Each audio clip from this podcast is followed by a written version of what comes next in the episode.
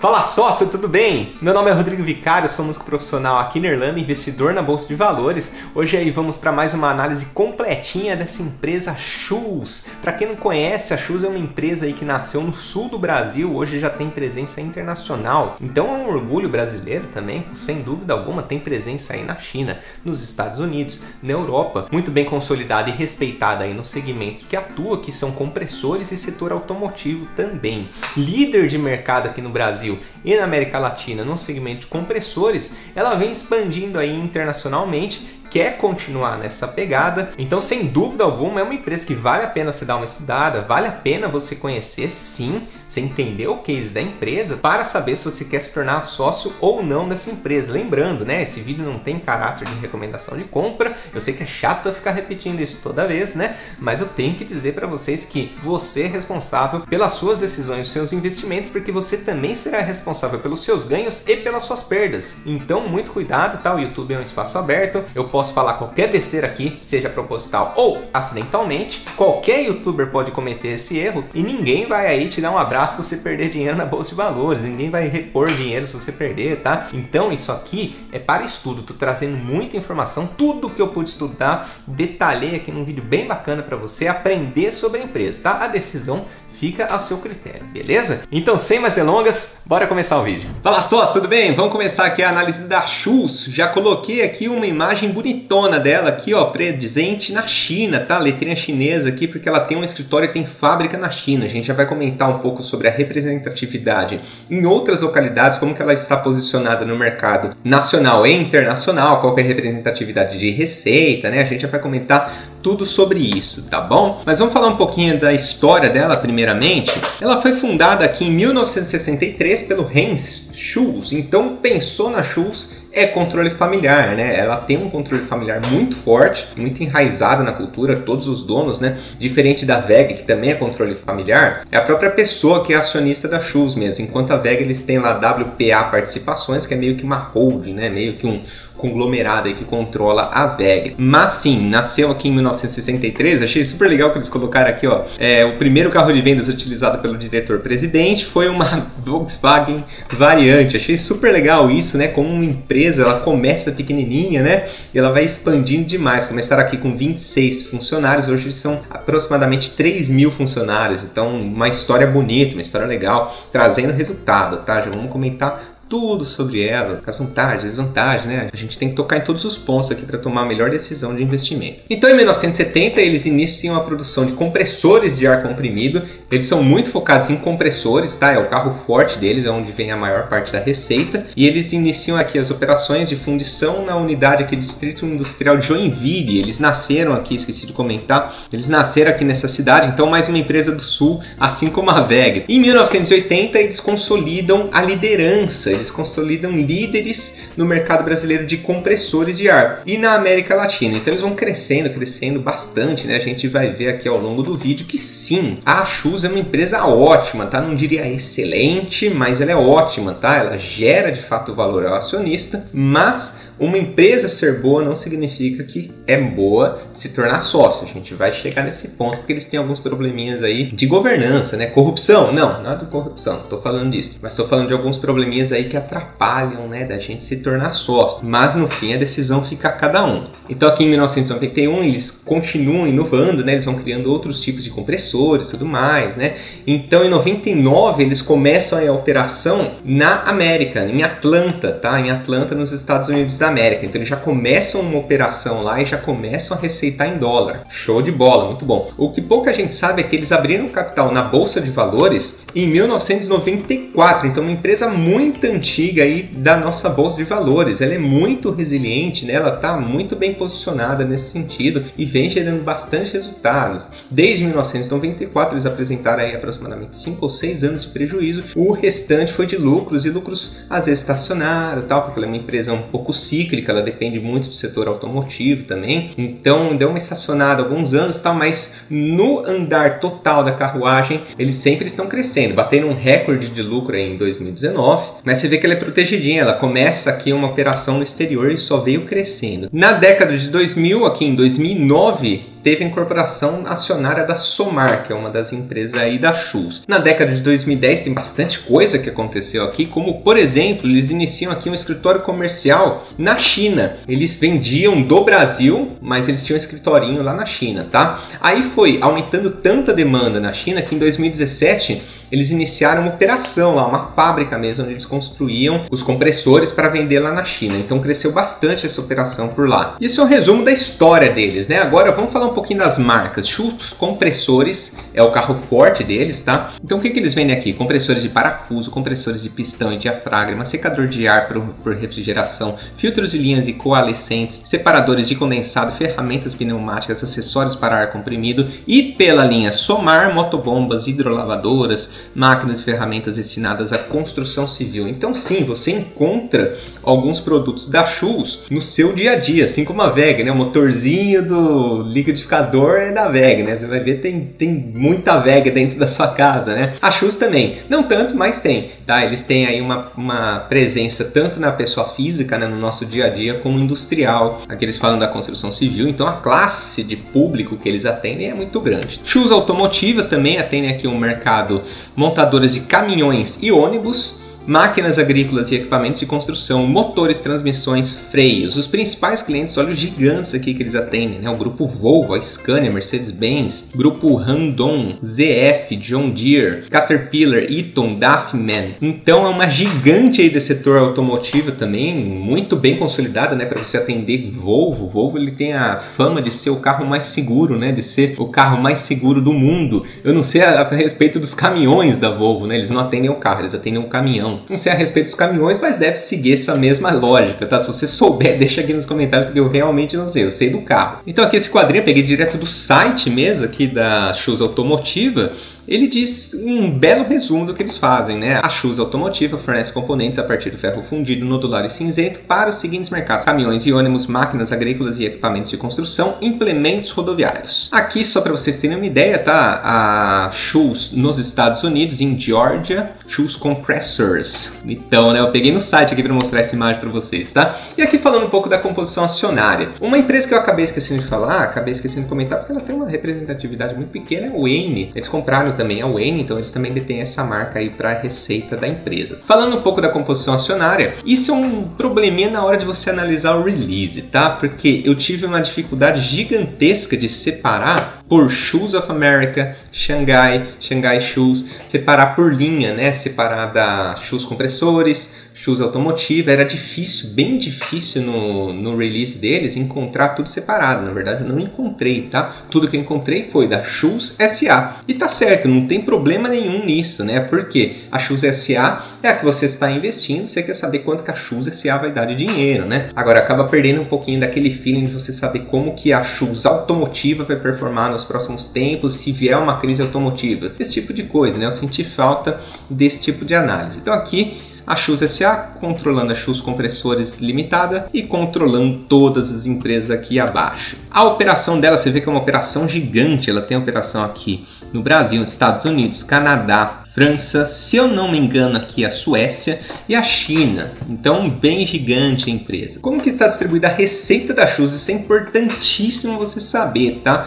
Porque uma empresa que tem aí 25% no mercado externo, 75% no mercado interno, e esse número aqui era bem menor, tá? Era em torno de 1, 5, 10%, eles vêm crescendo essa fatia no mercado externo. Ou seja, é uma empresa que está dizendo claramente, a gente quer ter maior receita do mercado externo para quê? Para se proteger cambialmente, ó Show de bola, isso é extremamente positivo para a empresa, porque ela passa a tomar dívida em dólar, ela passa a pagar dívida em dólar, passa a receitar em dólar, dólar subiu, real aumentou, não tem problema, ela está lá 50-50, ela está protegida cambialmente. Então, ponto muito positivo para ela, principalmente quando ela chegar aí na fase 50-50, 40-60, mas 25-75 já está mostrando aí que ela está no caminho certo aí para internacionalização da empresa. Agora falando um pouco de indústria 4.0, né? Qual que é o conceito de indústria 4.0?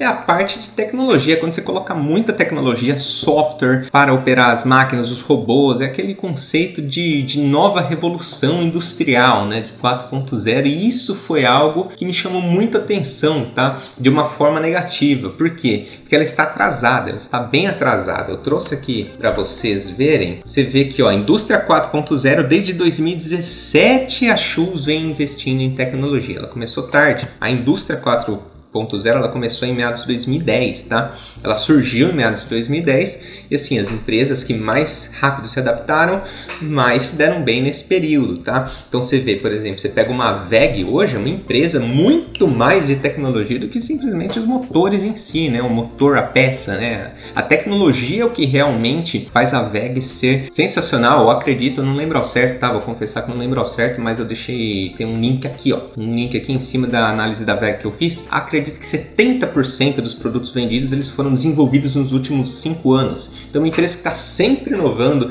uma empresa que está sempre, de fato, trazendo essa revolução industrial tecnológica, agora trabalhando com a inteligência artificial, enquanto a Shoes ela ficou um pouquinho para trás nesse sentido. Eu não trouxe a carta de administração inteira, mas vocês veriam aqui 2017 eles investiam numa vertente, 2018 em outra, 19 em outra, 20 em outra. Ela ainda está investindo em tecnologia. Ficou um pouquinho para trás nesse sentido. Então, considerações, né? A Shoes é uma ótima empresa. Ponto. Ela é uma ótima empresa, está fazendo o dever de casa, está trazendo muito retorno ao acionista em termos de cotação, está subindo bastante, né? Então, assim, contra fatos não argumentos, é uma boa empresa, tá? Agora, ser uma ótima empresa não necessariamente te põe na condição de entrar numa ótima sociedade. Para mim é o caso dela. Por quê? Vamos falar um pouquinho aqui sobre o que todo mundo reclama da Schultz, né? Ela é uma empresa que só oferece liquidez nas ações preferenciais, porém não tem tag along. Ou seja, ela continua sendo uma empresa excelente, ela vai continuar gerando resultado. Mas se acontecer alguma coisa de mudar a controladoria da empresa, sem tag along você ficaria muito a ver navios. É uma empresa familiar, então junta. É familiar com PN sem tag along, tá? Se você não sabe o que é PN sem tag along, eu vou deixar um linkzinho aqui também para você ver. Mas basicamente, se mudar o controlador e ele falar, eu vou pagar 20 reais por ação comprada. Se você não tem o direito de tag along, você não consegue vender por esses 20 reais também. Então o mercado ele fica meio bagunçado lá. Se não gostou da nova controladora, o mercado vai lá e vende, desaba você. Cara, eu não acredito, né? O dono tá vendendo por 20 reais, eu vou ter que vender por 5, porque o mercado derrubou a cotação porque não gostou do controlador. Aí é uma empresa familiar. O pai deu certo, o filho deu certo. Agora, vem um neto que não dá certo, então tem muito risco disso acontecer, porque sim, né, uma certeza que a gente tem é que as pessoas morrem, né? Então, daqui um tempo, daqui 20, 30, 40 anos, não estou desejando morte a ninguém, mas um dia o filho ele se vai, aí o neto fala, não quero assumir, e a empresa fica perdida. E aí, né? Você não tem nenhum direito de ir lá e participar dessa venda ou fazer alguma coisa mais apropriada para aquele momento de investimento, para aquele momento de decisão. Então é um casamento que não dá muito certo, tá? A empresa empresa é boa, mas não necessariamente para você se tornar sócio. Isso não significa que ela é boa para se tornar sócio. É muito arriscada nesse sentido. Tem que ter isso em mente, tá? A Shoes não é a nova bag, pelo amor de Deus, não é, não é, tá? Viu chamada que a Shoes é nova bag, não deveria nem ter entrado, tá? Agora é o seguinte, ela não é a nova Vega porque não tem como comparar uma com a outra. Como eu disse, na parte de tecnologia, na parte de diversificação, o portfólio da Vega é muito maior, a diversificação de produtos é muito maior. Ela tem 140 países contra 70 países da Shoes. Ela é líder em market share no Brasil, ela entrou no top 10 de market share na China, um dos mercados mais pulverizados e concorridos, né? O líder na China, ele tem 4%, enquanto a Vega tem 2. Então ela já está lá no top 10. E a Shoes ela é um pouquinho mais atrasada em todos esses sentidos, tá? Ela não tem a mesma quantidade de produtos, ela não tem a mesma capacidade tecnológica e de inovação. O que a Schultz tem de funcionários são 3 mil. Isso é só o que a VEG tem de engenheiros e estudiosos na área de desenvolvimento e pesquisa para empresa. Então, assim, não tem como comparar uma com a outra. Agora, se me perguntar, a Schultz pode vir se tornar a nova VEG, né? Ela tem potencial para crescimento, tem, está fazendo isso muito bem, está crescendo muito bem. Agora, Agora, neste momento, comparar uma com a outra é um tiro no pé assim gigantesco. Uma tá no novo mercado, a outra tá no tradicional. Então, assim, elas são muito distantes nesse momento, tá? Mesmo trabalhando no mesmo segmento, no mesmo setor. Então, não compare uma com a outra nunca, tá? Não faça isso. Ela está no caminho certo. Comentei aqui com vocês, tá? Ela está no caminho certo. Em comparação à VEG, a Schultz ganha nos múltiplos e perde na vida real. Eficiência. Quando você vai pegar os múltiplos delas, né? PL, PVP, todas essas coisas aí que, sei lá, né? Os indicadores aí da, das empresas, ela ganha em todos. Por quê? Porque ela está menos precificada do que a VEG. O mercado vai lá, ele chega na VEG, vê todos os fósseis econômicos, todas as vantagens competitivas da VEG e fala: caramba, essa empresa vale muito, né? Ela vai valer por muito tempo, ela está crescendo, fazendo aquisições, está dando muito certo, ela vai crescer demais. Aí o PL dela vai lá e dispara, né? Lá para cima. Enquanto a Chus, o mercado olha e fala fala, não é tão. Né? Sei se vai ter todo esse crescimento, né? O PL vai lá para baixo. Então, assim, todos os indicadores fundamentalistas da Schultz são melhores do que a VEG, justamente porque a VEG está muito mais precificada do que a Schultz pela sua qualidade, tá? É mérito, não é demérito da VEG. É mérito da VEG ter todos os seus indicadores muito mais elevados. Do outro lado, quando a gente vai para eficiência mesmo, né? Margem líquida, ROI, toda essa parte aí operacional, de eficiência operacional mesmo, é a VEG que sai na frente, tá? Então, vantagens de investir na Schultz, presença internacional expandindo, está no caminho certo.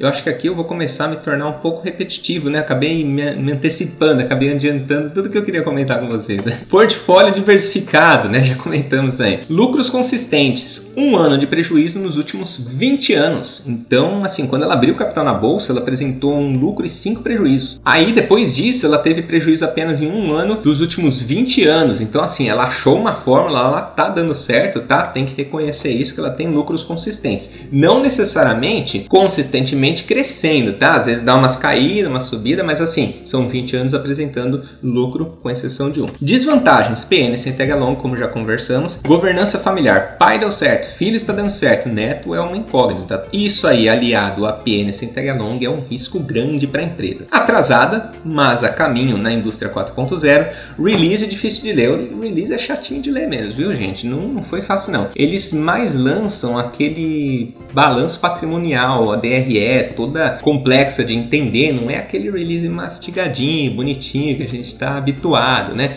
Uma coisa que pouco investidor sabe é que a empresa não é necessariamente obrigada a lançar aquele material bonitinho e palatável para a gente digerir, né? Você abre lá a RI da empresa, tem um, uma apresentação bonitinha, tá tudo bonitinho nos gráficos, tudo certinho, né? Te mostrando aquela apresentação super bacana. A empresa não tem uma obrigação de apresentar aquilo de uma forma super didática, super colorida. Ela faz isso para facilitar a nossa vida. É meio que um privilégio, um benefício para a gente, tá? Então valorize isso. Quando a empresa ela apresenta tudo tudo bonitinho, deixa tudo explicadinho, detalhadinho. Isso é um presente pra gente, tá? Ela não tem necessariamente essa super obrigação. Ela tem a obrigação de apresentar a DRE auditada, bonitinha, lá pelos, pelos auditores externos tudo mais, tá? Essa é a obrigação dela. E no caso da Shoes, eu senti falta justamente daquela belezinha, né? Aquele material um pouquinho mais palatável para você estudar. Faça sua pergunta, Shoes. O que, que é esse faça sua pergunta, tá? Eu abro para perguntas, sempre que eu vou fazer uma análise de uma empresa, eu abro para perguntas lá no meu Instagram. Então fica o convite aqui para você me seguir, você acompanhar, fazer parte também, porque eu normalmente abro para perguntas de qual empresa eu deveria analisar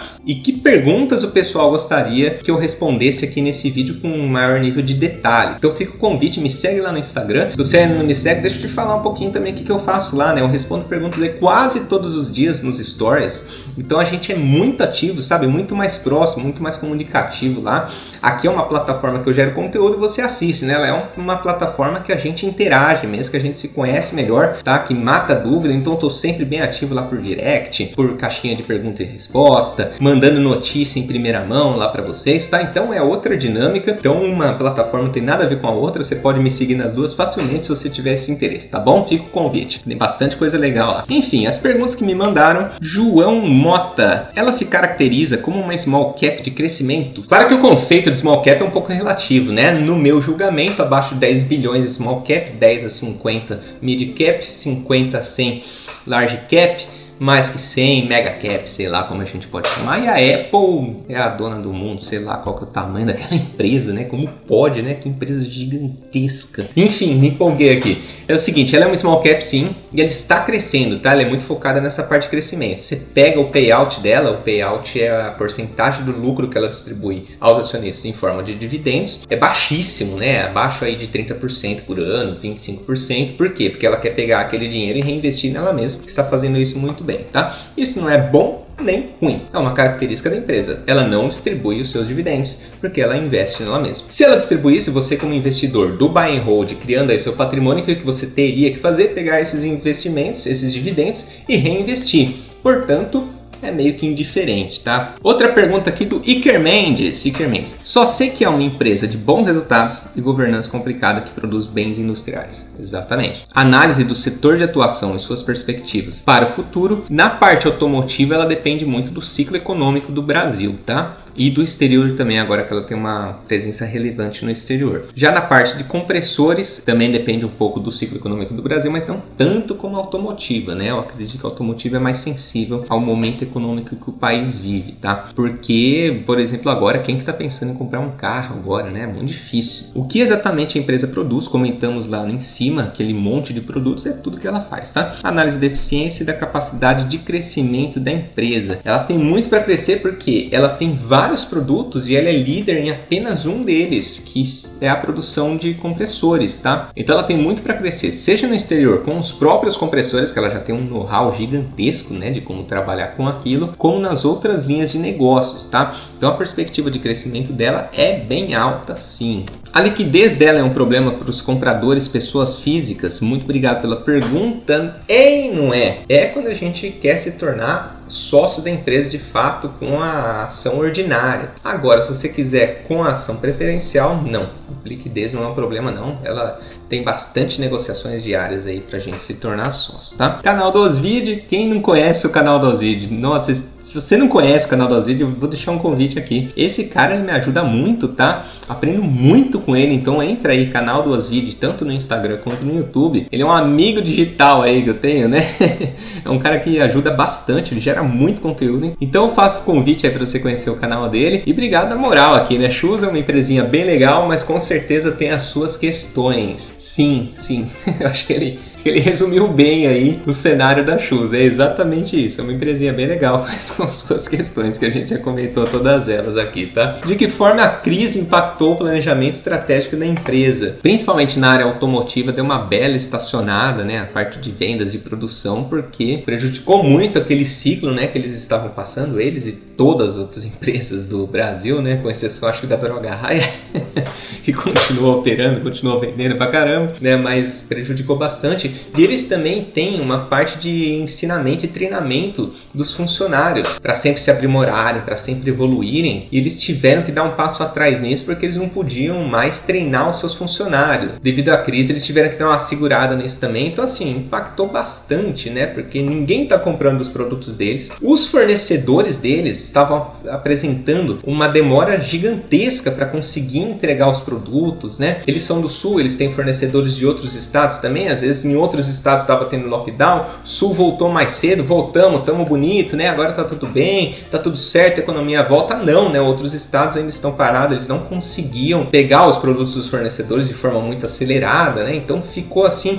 uma situação bem desconfortável. Alguns fornecedores também não estão tão bem aí nesses últimos tempos, né? Como que eu sei disso? Na carta de administração eles comentaram isso tudo, que eles tiveram muito problema para pegar o produto do fornecedor, sem fazer o produto, eles não conseguem fazer o produto deles, eles não conseguem vender, não tem quem compre. Uma situação bem delicada, vamos ver aí os próximos capítulos, mas o mais importante, que é a primeira fase do processo, se não tiver uma segunda onda, nada do gênero, né? Vamos supor aí que em novembro todo esse desespero acaba acaba, né? É, a gente está falando de uma empresa que sim sobreviveu a essa crise, né? Então essa é a primeira parte mais importante, sobreviver à crise. Agora vamos para o segundo momento, que é voltar com tudo, preferencialmente bem inserida no mercado digital. Eles começaram a vender também os seus produtos online, tá? Agora, compressores, né? Quando é para uma pessoa física ou até uma pequena indústria, tudo bem, né? Agora, se é para uma grande indústria, né? Algum segmento um pouquinho mais robusto, aí fica um pouco mais difícil você vender online, né?